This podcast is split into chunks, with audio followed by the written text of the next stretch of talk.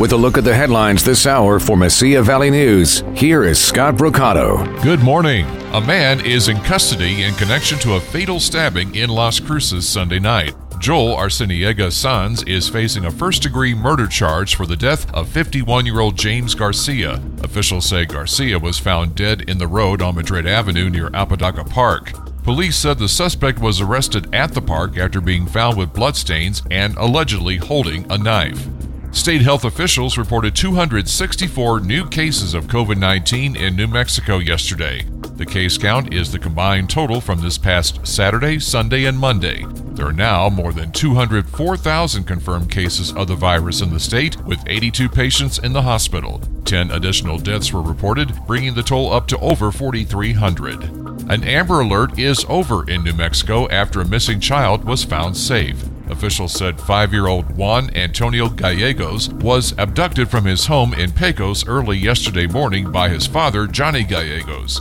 Authorities said the father did not have custodial rights and the child was believed to be in danger. The boy was found hours later, but police did not give any other details. The personal finance website WalletHub released its report on 2021's best and worst run cities in America, as well as accompanying videos and expert commentary. To determine the effectiveness of local leadership, WalletHub compared 150 of the largest U.S. cities based on their operating efficiency. For each city, WalletHub constructed a Quality of Cities Services score comprising 38 key performance indicators grouped into six service categories that was measured against the city's total per capita budget. Las Cruces ranked 5th in total budget per capita, 44th in financial stability, 72nd in education, 31st in health, 93rd in infrastructure and pollution, 100th in safety, and 102nd in economy. With a look at the headlines this hour, I'm Scott Mercado.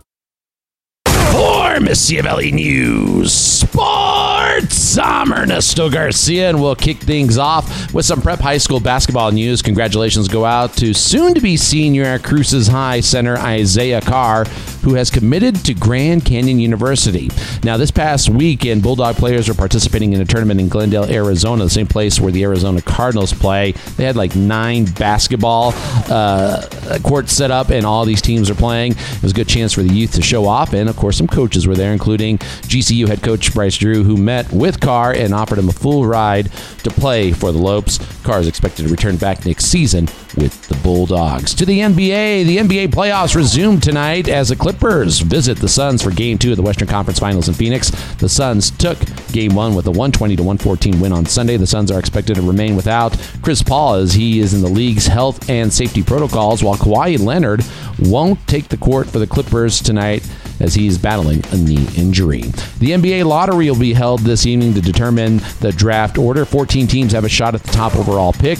The Houston Rockets, the Detroit Pistons, and the Orlando Magic each have an equal 14% chance of claiming the first pick.